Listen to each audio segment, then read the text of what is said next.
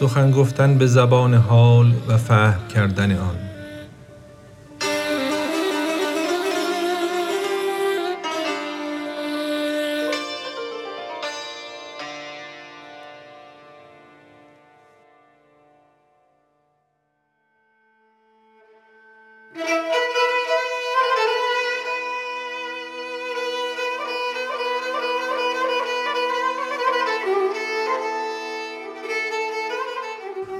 ماجرای شمع با پروانه تو بشنو و معنی گزین ز افسانه تو.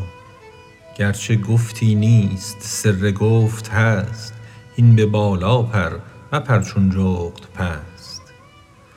گفت در شطرنج کاین خانه رخ است. گفت خانه از کجاش آمد به دست؟ خانه را بخرید یا میراث یافت؟ فرخ آن کس کو سوی معنی شتافت.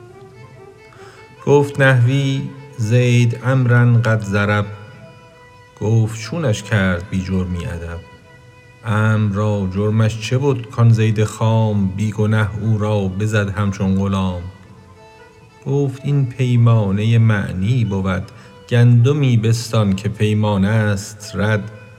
زید و عمرو از بهر اعراب است و ساز گر دروغ است آن تو با اعراب ساز.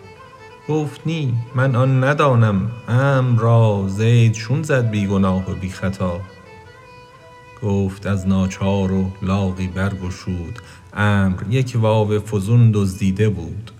زید واقف گشت دزدش را بزد. چونک از حد برد او را حد سزد.